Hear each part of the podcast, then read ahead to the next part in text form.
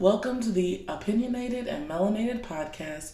I am your host and new best friend, Kimmy J. And today's episode is entitled The Category is Live. And if you are a fan, like I am a fan of Pose, you are very familiar with that phrase. And I really am kicking myself because I came up with the title of this episode at the end of May and um, like May 28th. And I'm being that specific for a reason. So I came up with that on May 28th. And then on May 30th, so that following, you know, that Sunday, within a couple of days of that date, um, Pray Tell starts making his uh, patch for the AIDS quilt and he puts on there live, work, pose, you know, which is how the show starts. And I was like, uh, now when I record the episode, it's gonna be like I copied that. And now after watching the series finale, um, and just heads up, there will be some spoilers.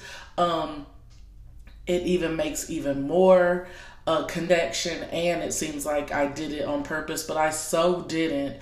I came up with that name for this episode because I wanted to specifically talk about not only Pose, um, and Pray Tell and all the characters I love on the show, but also Billy Porter specifically, because while I was down on my hiatus, um, um, we'll just call it that, um, I just I have been taking long breaks, and I am being conscious of my boundaries. But while I was um, not recording, um, Billy Porter had some big news and some big announcements, and a huge, huge episode of Pose that um, literally floored me. Um, so I wanted to do a whole um, television themed episode where I talk about a lot of shows that have been, that have been um, big parts of my life during this pandemic and in general beyond um, just w- what's happening in pop culture. Friends had a reunion. Um, Loki, my baby, his show starts tomorrow. I'm so excited. Um, like I said, Pose. So many of my shows that have, even during this time, um, when you know not many shows are making new episodes. Several of my shows have had their their series finale and have literally ended during this pandemic that have been so heartbreaking to me um, of losing these shows and mourning them.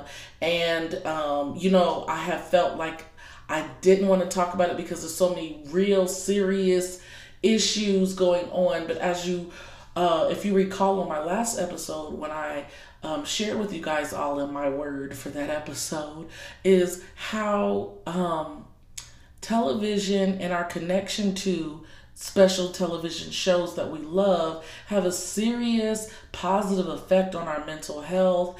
And even during this time um, uh, during this pandemic um, and isolation people have used these shows to still feel connected to loved ones to feel like they have a room full of friends literally in the room with them by watching friends and and I've thought about just how important and impactful these shows really are and I never should feel ashamed or feel like I can't share those things because of the times because actually they've helped during these times. So, yes, this episode is all about the shows that I love and that have been um, on my mind lately and in the in, in pop culture and in the news. Like this whole Friends reunion was everywhere. It was a freaking phenomenon. So we're gonna talk about all of that.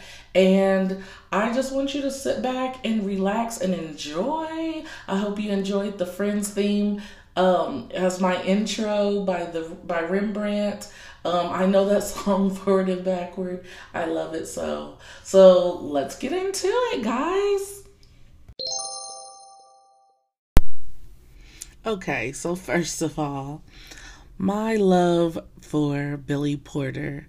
Um, I want to start by saying it didn't start with Pose. Um, it has grown in the time that I've watched Pose and I've learned so much about him.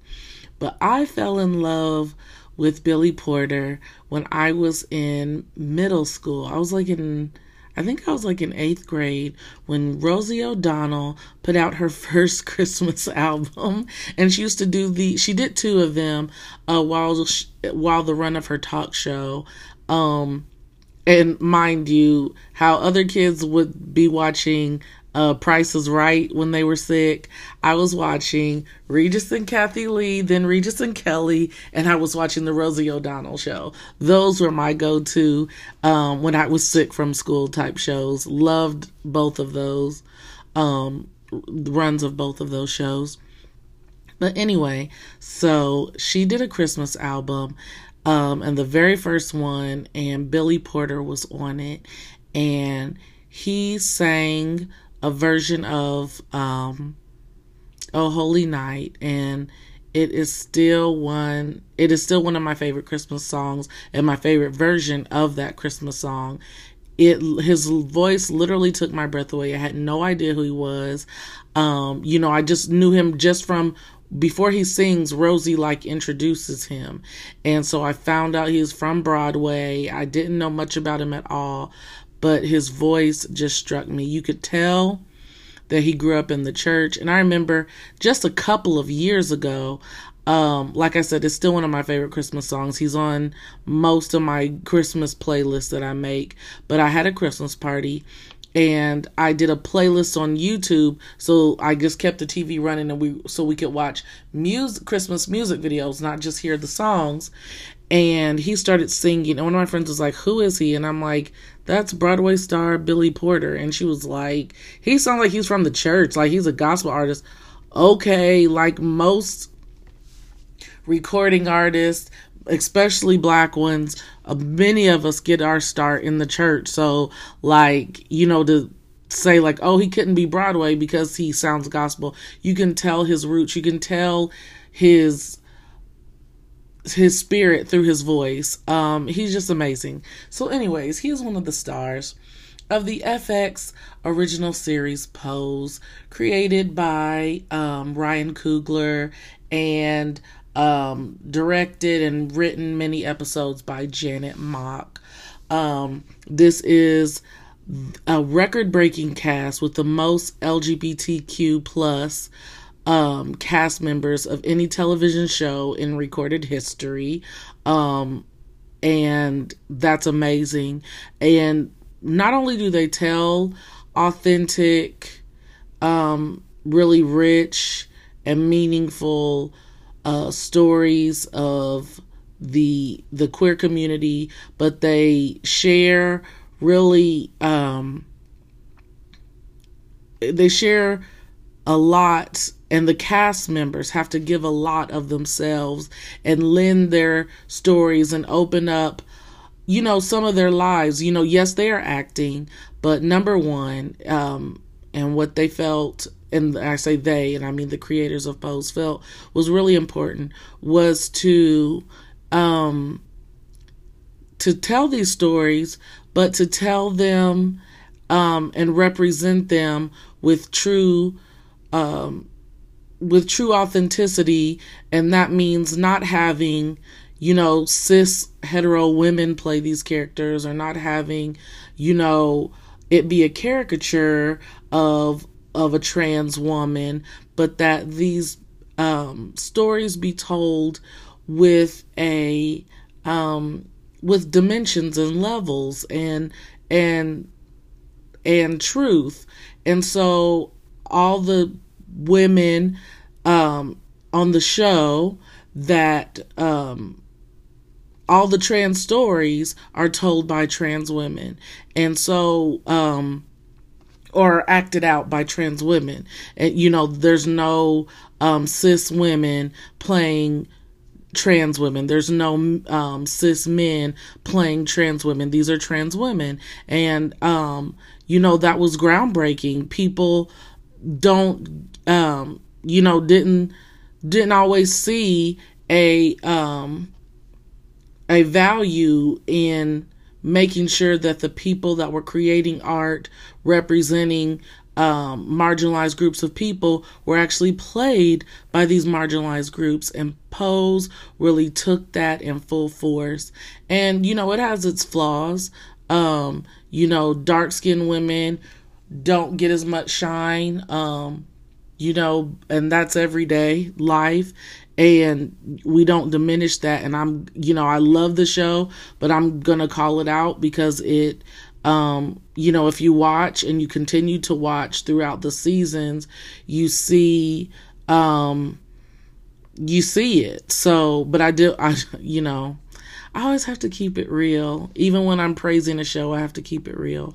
Um, but anyways, my dear Billy, I love him so much and he is a gay black man and he um you know his pronouns are he him, but he doesn't he he's very fluid and he doesn't care. Like he will throw us um, a she and a mother and just like he's gonna play speaking of i'm popping all over the place. He's gonna play fairy godmother in the um, latest disney live action of cinderella.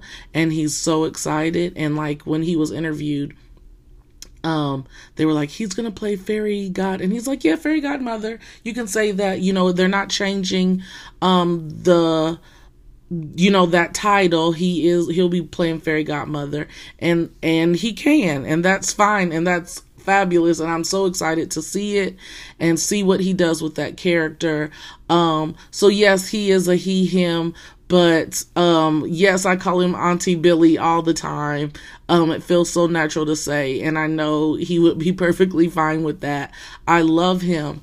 And his character on pose has been through so much in just these few short three seasons. It's heartbreaking to say three seasons. The show just ran its series finale. It's so hard to say. I wanted to say season finale. Its series finale um this this past Sunday that just happened a few days ago. I'm recording this on Tuesday. And and we see the arc of his character, but that truly um you know his um you know the peak of his of his character characters um storyline happened a few episodes ago in the take me to church episode. It was such an emotional journey and roller coaster at times and it felt so real that i said billy has put himself in this episode. I knew he had to have a very hands-on um approach to this story line in particular in this episode. I knew he had to have a hand in writing. And it's so powerful. And I don't want to tell too much only because I want you to watch it. But he goes home. He's sick. He um um Billy's character, whose name is Pray Tell on the show, Pray has AIDS, um, HIV, and I believe it has transitioned to AIDS. I can't, I can't remember if they make that distinction on the show. Um, I was, I was probably too busy crying because it's very emotional. But um, so he's sick. He realizes he is running out of time and he decides he wants to make amends and go home. Um, what was a what was so I mean there's so many poignant things, but what stands out to me is he was so close to home. Like he's only from Philly. He lives in in um, New York City. And if you watch if you watch The Office at all, you know how close Philly and New York City are. They drive up there all the time. They party up there. They eat up there. They go see a show and come home. Like it's very short. So it's this short distance, but you know, light years apart in the mentality of his of his family back home, of the the oppression and freedom and the love and acceptance just miles and miles apart in in how those two places made him feel when in proximity they were so close together. And when he travels home, he faces his mother, his aunties, and he faces his ex lover, his ex lover's current wife, and he faces the church. Mm. And um I will say and here's another critique of a show that I I love and am currently endorsing and telling you to watch. I still long for the um the the monolith of the church to end. There is not one church, so to speak. You know, like there's only one way that Hollywood um, represents church. And I know for a lot of people, it's because they've only experienced that one way. But so many who haven't, still, you know, who have never stepped foot in a church or never, or, you know, have never experienced multiple different types of faith and only experienced their one experience, they all think the same exact thing about the church. There are white people who have never stepped foot in a black church but think they know the ins and outs of every black church because they've seen this depiction over and over and over and over again. With that being said, everyone has to express their truth. And if this was Billy Porter's experience, you 100% felt it, but I long for a representation that shows um that shows other sides to faith, that shows the accepting side of faith, that shows um that there's not one um you know that there's not only one way to be a Christian.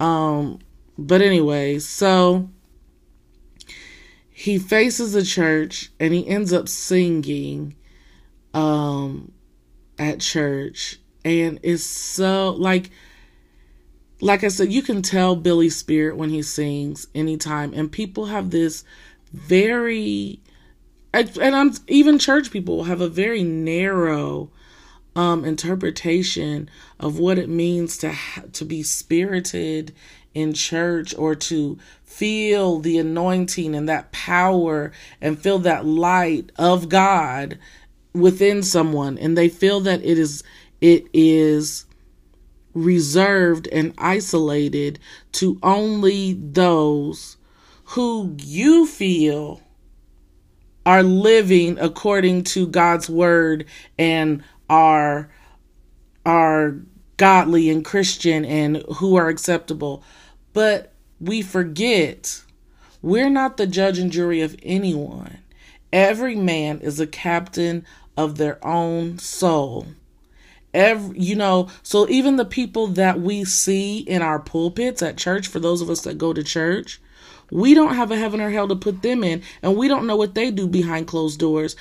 And not just that, we know in, even of ourselves, those of us who go to church, we know that when we have done something with anointing and power or if we sang and we you know and people cried and felt and felt the spirit we knew our lives weren't perfect and we were able to do that so that that should key us in even by our own lives to let us know that you don't have to be living according to some code to have the gifts and talent of God on you um, and that's just for free. that's just um a little side note for free. I'm not here to preach, but he's saying with such power, and you could see n- that it was healing not only for those who heard him, but healing for himself to reconcile that hurt and that church hurt that he experienced, to reconcile that with his with his faith and with his connection to his family and to God. And so it was just this beautiful story that I do not want to um I don't want I don't want to do it an injustice by trying and I, or a disservice. Yeah, that's better. I say made up words all the time or mis, mixed up words. I don't want to do it a disservice by laying it out. You know, sometimes I will give my full rundown, but it was so beautiful. And there's this intangible part of it that stands alone. So even if you don't watch Pose, watch it, it's in season three, this last season. Watch the Take Me to Church episode. Just watch it. Um, nine times out of ten, you are gonna go back to episode one, season one, and binge the whole thing. Mind you, this is not a show you m- may want to binge. Take it, um, take it with caution. It's just like medicine because it's so powerful and it's so it can be emotionally draining. Um, I will say for me, um, I was not, I could not binge a show like this. So, like, I started watching Pose late. I started it on Netflix, which is available on Netflix seasons one and two. The latest season, season three, is not available yet on Netflix. It is an FX show, and it, you know, if you have cable, um, or any type of, of cable service like Sling or, um, oh man, I can't think of that other one. But, you know, there's a couple that, um, there's a couple different streaming services that will give you access to um, FX. Um, I think even Hulu. If you get if you have Hulu Live, you can watch FX. But anyway, so anyway you watch it, um, I started watching it on Netflix and it was so emotional for me. And I've talked about it before. Um, that first episode it hit me hard because it's something I'm really sensitive um, to, and that's when um, when when family doesn't accept um, their loved one when they come out, um, and you see that from the first episode. It's really really powerful, and for me, it was something that was um, too draining to watch back to back watch an emotional episode on top of another emotional episode. When I first heard of Pose, I thought it was going to be like RuPaul's Drag Race because I knew it was about um, the drag culture. And, you know, I thought it was going to be funny and kikiing and, you know, shade throwing. And it has all of that in there. But it is a drama. It is true, really rich stories. It's, um, you know, it kind of chronicles 80s, 90s New York City um, LGBTQ culture from the drag perspective and about trans life and what it was like for women um, in the height of the AIDS epidemic in New York City. Um, it's a great show, and Billy Porter is amazing. And so, like uh, bringing all that back to this Take Me Church episode, it felt so poignant and it felt like he was telling his story and you connected with him and you saw Pray Tell, but you also saw Billy in this. You really did. Um, you just have to watch it. And so it felt like something big was happening. I don't know if it was just on the show or if he had something he was going to share. And, you know, within days of that episode coming out a week or two later, he shared that for 14 years he has been living HIV positive. And that is something he has hid for a long time that he feared would keep him from working. Um, he talks about how he was bankrupt. He was struggling because there was no lane for an effeminate um, black gay man. They didn't want him. They felt that there was no lane for him to shine and, um, you know, that he, he wasn't marketable and that, you know, and so he had his pockets of, of success, but he didn't feel like the lane was wide open for him.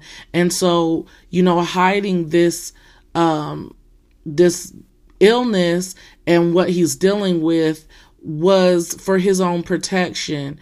And, you know, he, he's sharing his story now and he's like, you know, he's sharing about the HIV status, but he's, like I said, he's shared so much about his, you know, thinking like he was going to give up on acting and, you know, the ups and the downs and dealing with rejection. And he's been able to share so much by letting this barrier down. And when you think of, you know, the closet, if you hear uh, the queer community, they talk about it. You have to come out of the closet so many times after that initial coming out of the closet.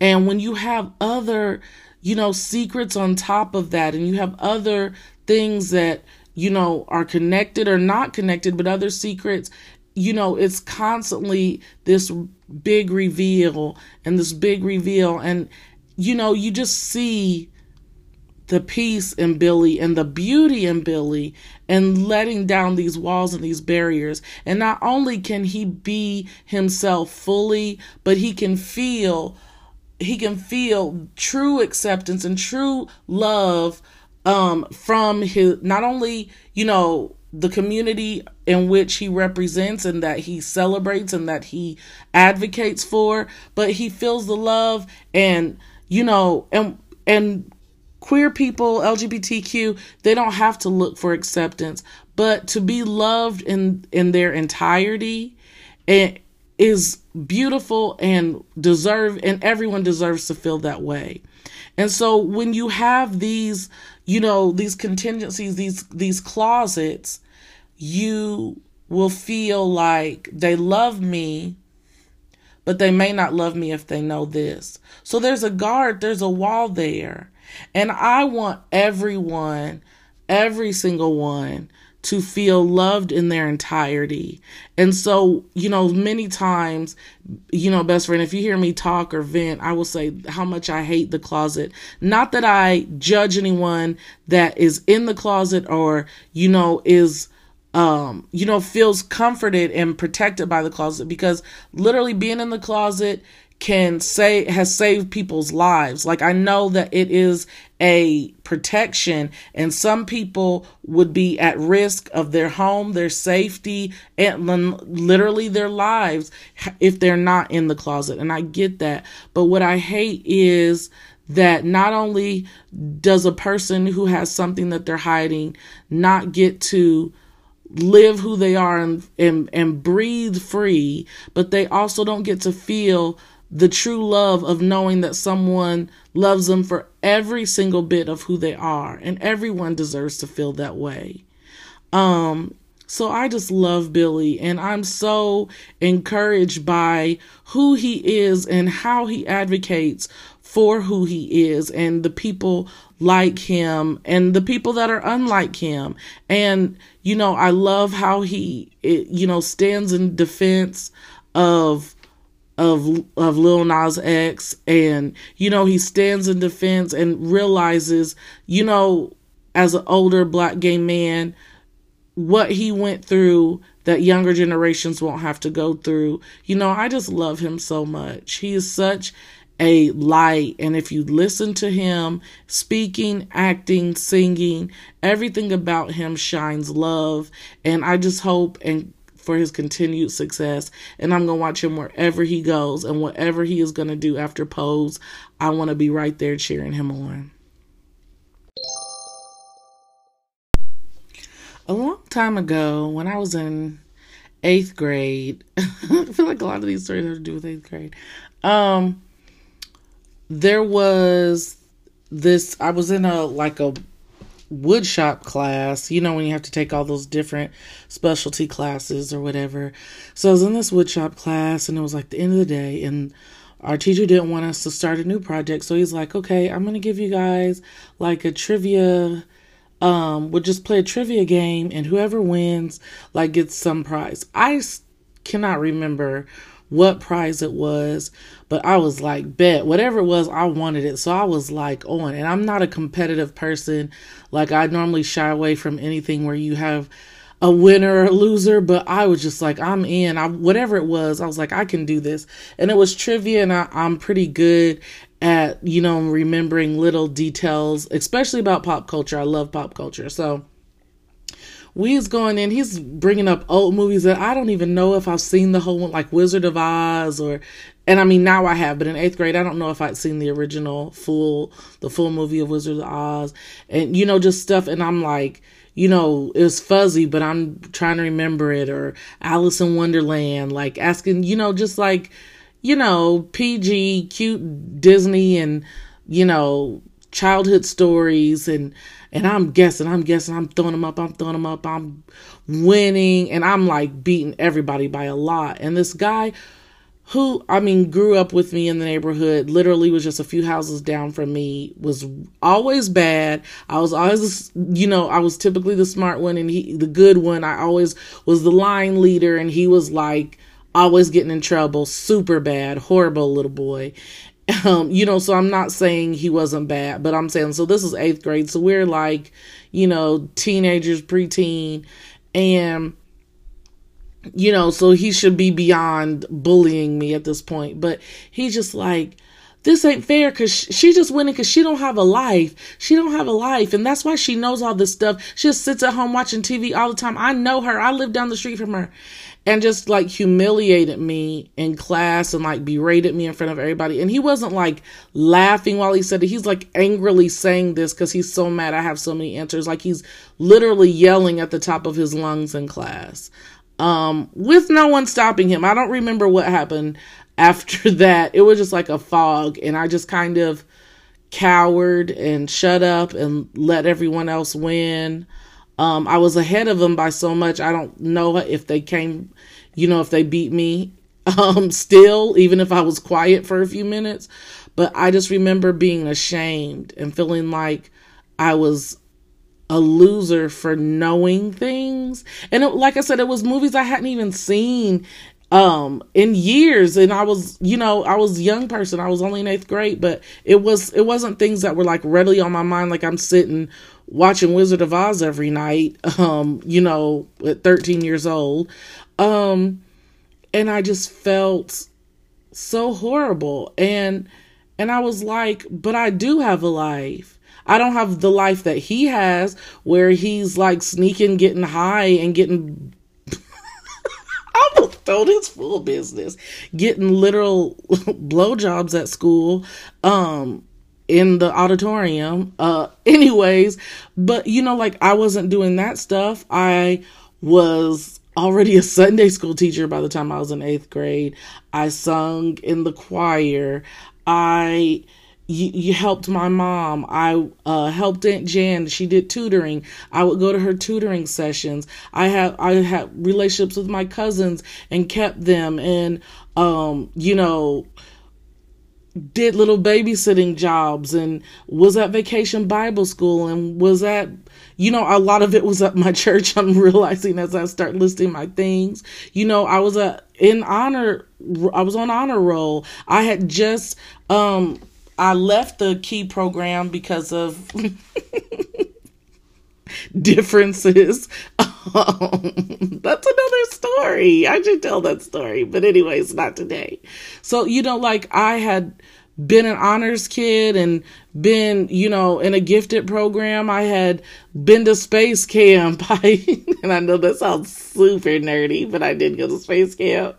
Um, you know, I'd done all these things. Like I have a life it's not the life that you think is valuable, but it's my life. And, you know, and people judge you and make you feel bad. And ever since then, I think I, it gave me a complex about how I felt about pop culture. I've always loved pop culture. You know, I grew up in a small town in Indiana um, television, the internet was my lifeline to the globe. Like I, I learned about everything, and I knew about what was. I knew fashion in London, and I'm in Kokomo, and you know what I mean. Like it was exciting and amazing to me that I could connect to all these places and all these different people's lives and journeys. Um, and so I I, I do know facts. You know, I even in later in life, even in my first like serious relationship, like in my twenties,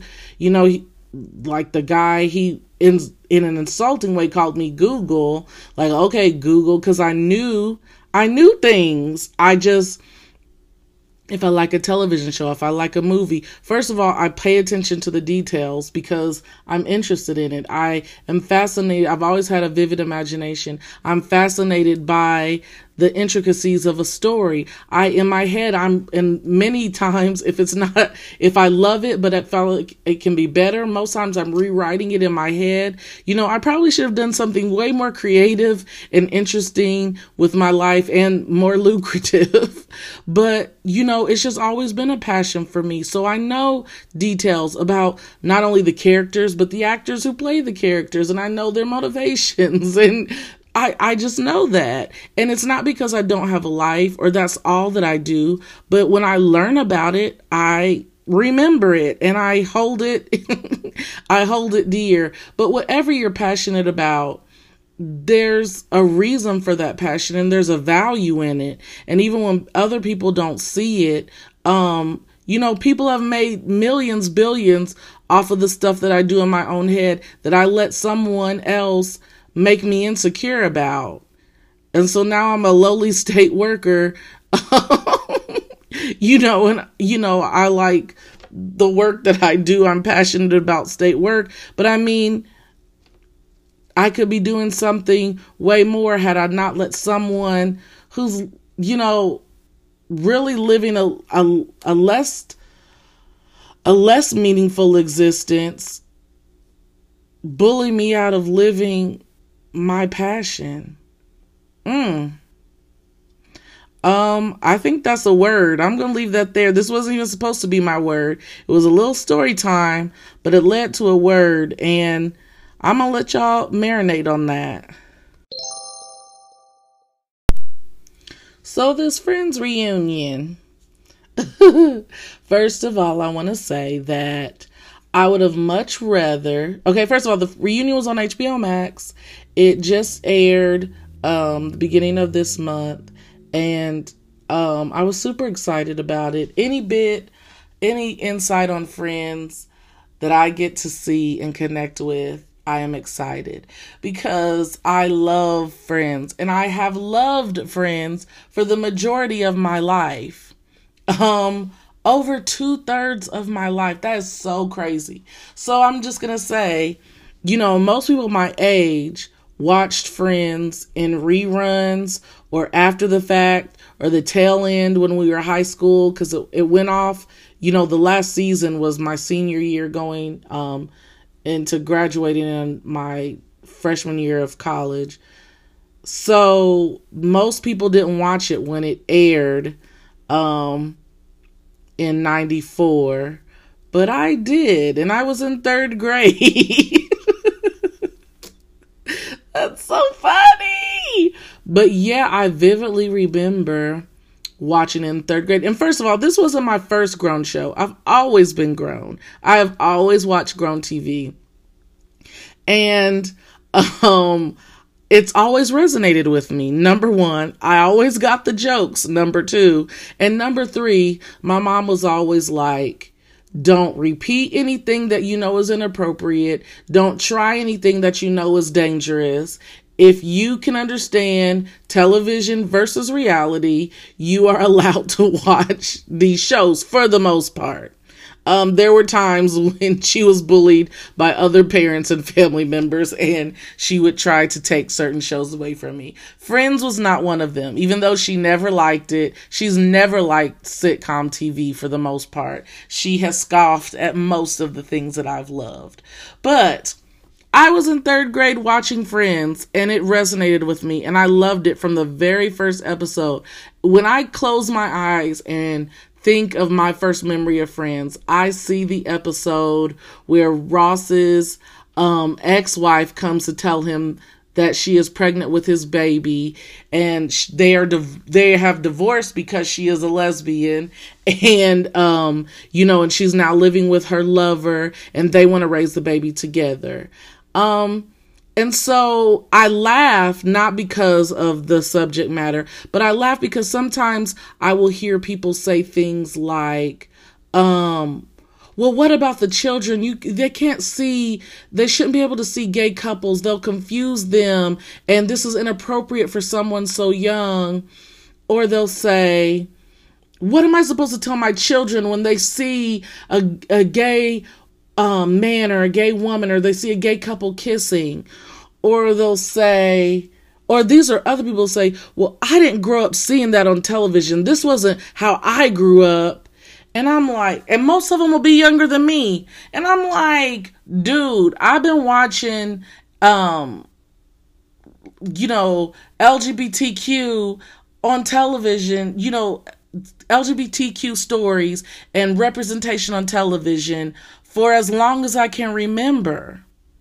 RuPaul was my Beyonce before Beyonce. I mean, that's just tea. Like for, and I'm not joking. Like seriously, I remember like flipping out when, and I, I don't even know how little I could have been. I think it came out in '89.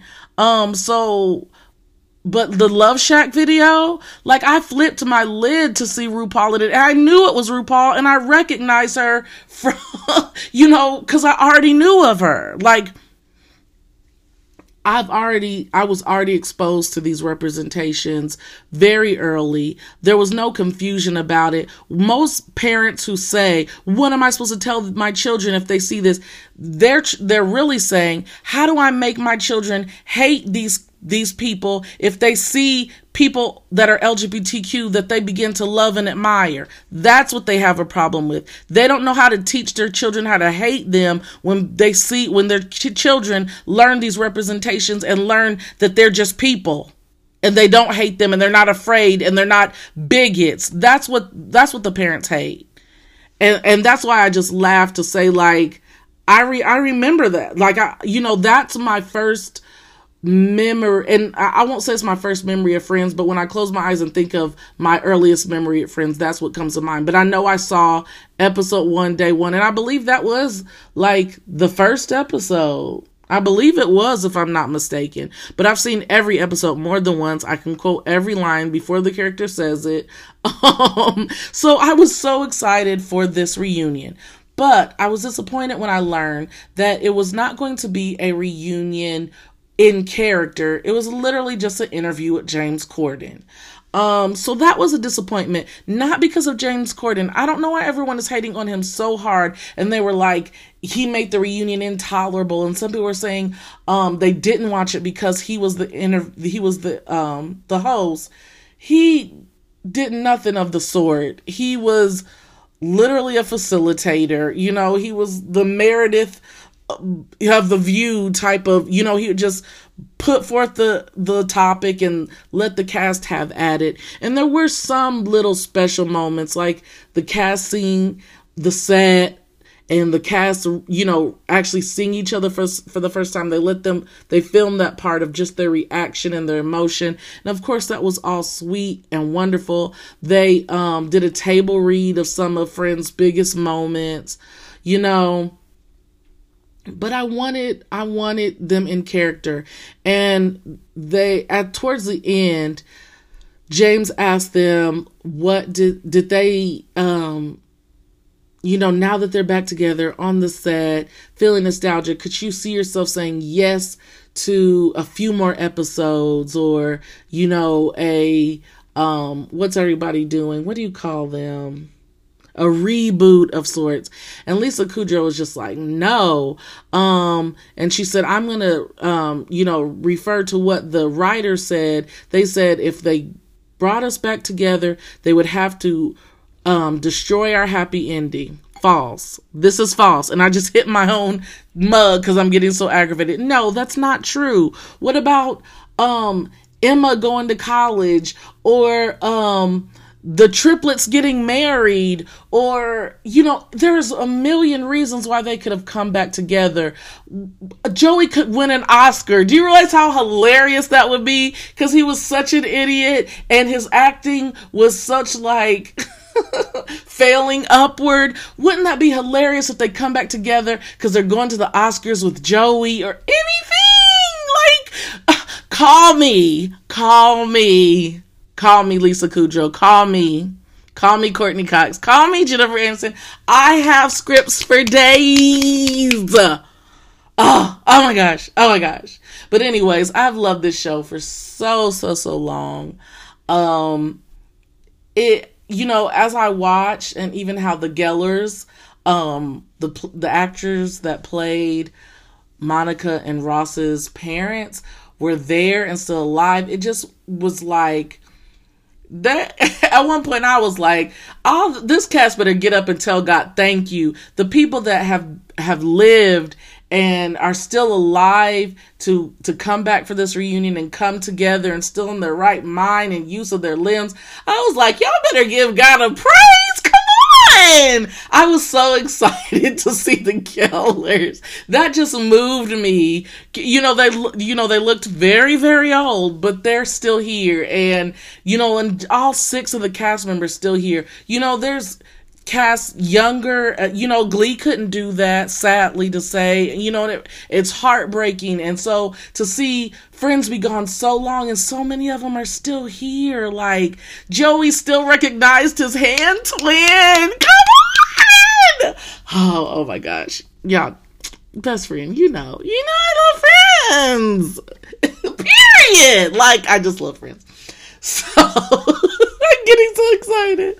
Um, the only person that sing well, not only person. Chandler looks bad, and if you know his history with drug abuse and addiction, um, you know he, you know he has aged poorly because of that. And on top of that, he had just had dental surgery before the taping. And so some people were commenting that his speech was slurring and they were, you know, accusing him of drug addiction, which I hope and pray he is not in any type of relapse state. But drug addiction is a disease and, you know, it creeps back up on you. And the fact that just days after the reunion aired, um, it came out that him and his fiance broke up, which I know that's a, a tempting time for, you know, to want to relapse. But, you know, I'm attributing his slurred speech and his teeth looked really, really weird, by the way. Um, I don't know if he like fell and broke his teeth or if they've deteriorated from drug use. But anyways, he had to have emergency dental surgery to even be there. So he had these big fake chompers in. And so I'm attributing to his speech to that. And I hope it is no more than that. I hope and pray that he is doing well and that he is even, you know, mending his heart in this breakup. Um, and speaking of breakup, so one of the juiciest tidbits, and something I already know because, like I say, when I love a show, I know the little juicy in, ins and outs. But um, you know, Ross and Rachel, uh, the love affair on Friends, the big will they, won't they, and the you know, the big crescendo of the end of the series when they finally get together. When she says, I got off the plane. Ah! That takes me out every time. Oh, oh my gosh, it gives me chills just thinking about it. Just thinking about my, even when I watch, I still remember my first reaction you know, the when I saw that live, like, did you get off the plane? Did you get off the plane? But anyways, okay, so of course, um, you know, they shared the character, you know, the actors who played those characters, Jennifer Aniston and David Schwimmer, they shared that they actually did have really big crushes on each other and they tried to keep it professional um you know for the per you know for the for the success of the show, they knew what it would mean to have an ugly breakup or to be this, to let Jennifer and David overshadow the show and it could get messy, it could get ugly. The cast wouldn't be the close friends that they were now had it not worked. But what if it worked, y'all? Like when you think of Jennifer and the breakups and Brad's trifling tale, and I don't know what happened with Justin Theroux because they're still good friends, but they their marriage didn't make it. And I'm like, what if it was David all along? Uh, like, come on! But um, you know, so it was really sweet because I didn't think I knew some of the tea, but I didn't think they were gonna like share that like live in front of everybody and immediate reactions and James Corden's head exploding. But, um, you know, it was so great to see them. It made me so nostalgic. And it's like I watch Friends all the time. Um, I was so mad when it left Netflix. When I think of the golden era of Netflix, they literally had The Office, Friends, How I Met Your Mother, New Girl. They had all them shows at the same time at one point. Like Netflix was really winning, like on another level. And I know they're still successful, but I'm like, y'all, y'all flew too close to the sun. But anyways, you know, I was mad when they, um, when Friends left Netflix, but I immediately I pre-ordered HBO Plus when I HBO Max when I found out that it was going to be on there. I was like, sign me up the day, the very hour I wanted. So I had pre I had the pre before um it even um went live. But you know, the reunion was really great and I hope that the momentum and just the buzz from all this like there's a new um Friends themed like hotel room that you can stay in that looks like Central Park and looks like um the girl's apartment and every like you know Friends was already a phenomenon. They already make I think close to like 14 million each a year just off the syndication and the reruns and um the merch which you know I only make up about half the merch sales. I love my friend stuff. But um, you know, I hope that the momentum of the reunion just gives them motivation to make one great episode. Now don't ruin the show. Mind you, don't ruin it. Listen to me first. But um if they just gave a little a little something, I want to see Ben like first of all, the fact that um Cole Sprouse is still acting, still out here doing his thing, still handsome. Why wasn't he at the reunion? He needs to be in the reboot. Like, we need to see grown, uh, grown, like, can you imagine grown Ben? First of all, uh, uh, oh, I, I'm trying not to make this too long. So they had like, they modeled some of the famous, uh, like, um, looks from the show, like famous costume episodes. Um, they had the holiday armadillo and Rachel's um, bridesmaid dress, but they had people that were not connected to the show the least bit. They had freaking Justin Bieber there. Like even even Cole Sprouse could have did that because the ho- holiday armadillo was for him. It was to teach him about Hanukkah. Like why? missed opportunity. I know COVID's going on, and I know he's like I said, he is currently acting and doing his thing. But I'm like, I saw him out partying like the night after the reunion, and I mean, and I know they pre-taped it or whatever, so I don't know when they actually taped this. But I'm like, y'all, did y'all make the call at least? Did y'all try? Did y'all book a flight? If y'all could get Justin Bieber, like, but anyways. But I love the reunion. I love Friends. I want more. We want more. We want more. When you want more, less stuff. Does anybody remember that commercial? Or is it just me? Because I quote it often. But yeah, that's all I have to say. I'm just rambling, best friend. You know you missed me.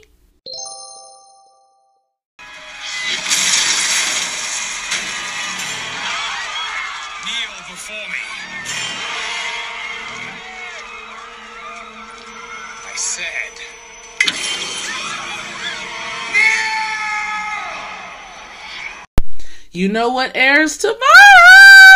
The Loki series on Disney Plus starts tomorrow, June 9th. It'll air every Wednesday with new episodes. Loki has returned. He is gl- burdened with glorious purpose once again. We are so excited.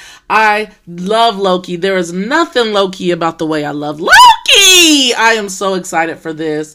Um, he is the brother of Thor, the rightful king of Jotunheim, Odin's son, the prince of Asgard. We're talking about Loki! So, if you watch Endgame, you know that Loki escaped with the Tesseract. We never see him for the rest of Endgame. So this picks up where his storyline leaves off, what happens to him once he has escaped with the Tesseract. He was literally headed off to prison to be locked up for his crimes.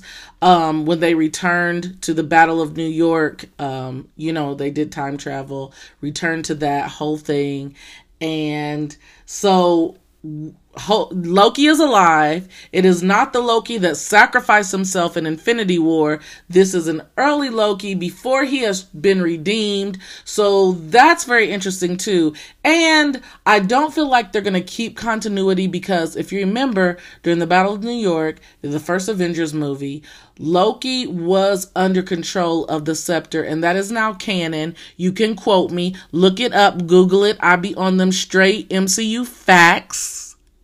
Anyways, so um, you know, he was under the scepter's control by Thanos. So, and you can, even if you watch it, you can go back and you see the dark circles under his eyes, that edging that everyone who is controlled by the scepter has, that mesmerized look. Um, he has that. So if they got him then, he would not have been from under that spell unless they're saying if you remember in the Marvel First Avengers, after he's been captured, um, he goes he goes at Hulk talking slick, talking about um, you know, I'm a god, blah blah blah blah, and the, the Hulk literally battle battles him, bashes him back and forth, grabs him by his feet, and slings him like a rag doll, knocking him in the head. And if you remember, getting knocked in the head is how Black Widow freed Hawkeye from um, the scepter's mind control. So perhaps he is free from the mind control by the time he escapes. I think I'm going to go with that. I like that. Um, rather than being mad at them when they don't have him still being the evil the evil to the 10th power Loki because that's what he was in Avengers Endgame because he was mind controlled.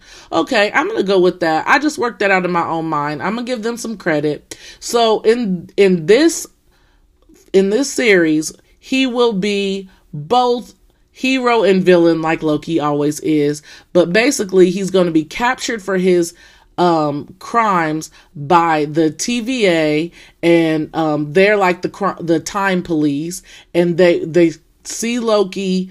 Um, they actually know that he has escaped with the Tesseract, and they see him messing with timelines because you know he's just doing his thing. But what he's doing, you know, as we learned in in Endgame, that you know time is not linear. Like if you go back in time, your past becomes your future, blah, blah, blah. You know how Hulk explained it, you MCU fans. So when he, when when Loki's dibbling and dabbling, the TVA realizes that somebody is messing with the timelines, and so they capture him. So basically, he's gonna be like a work release. He's basically gonna work off and do the TVA's bidding to not be put in prison. Um, and I will mind you, I have not been watching, even though sometimes I will love and I will save the um, trailers and the all the tidbits that they're putting out on social media. I will not actually watch them. I'll not unmute them because I want to be surprised. I want to be mesmerized by every every shock and awe, every um um guest appearance, every place Loki goes, I want to be mesmerized. I want to be all in. I am going to be wrapped up, tangled, and tied up in this series. Loki, you know, I love you. Oh my gosh, I almost said something crazy, but I, I'm wearing my Loki shirt tomorrow. I will be in green and gold. Oh my gosh, I'm so excited. Um, Marvel is really making some great series on Disney Plus. Uh, WandaVision was excellent, amazing. Uh, the um, Falcon Winter Soldier series was really great. So I'm expecting great things. Do not, do not mess up my baby Loki. I'm here for it. Tom Hiddleston is everything. I love him. Like I crush on Tom Hiddleston so hard. I am a Hiddleston come for me if you want to. First of all, Tom Hiddleston is everything. Um, I'm so excited for this series. Um, I will try. I really want to um, be consistent so that I can give a recap of every episode. I'm so excited. Like I'm cheesing so hard. And I've made this episode too long, best friend. So I'm going to end it here. I actually did my word early. So I will just tell you this. I love you. I hope that you are enjoying this beautiful month of June. This is Pride Month. This is also Black Music Month. Um, so if you know any black queer artists, um, you, you're knocking out two birds with one stone. Um, so get into it, and I'm gonna hip you to one right now. Love you, best friend. Bye. I find myself, I feel so lost. And every truth that I discover feels so false. And every mountain that I climb that seems so tall. It only felt that way cause the valley was so small. Excuse me while I was pretty much out of my mind.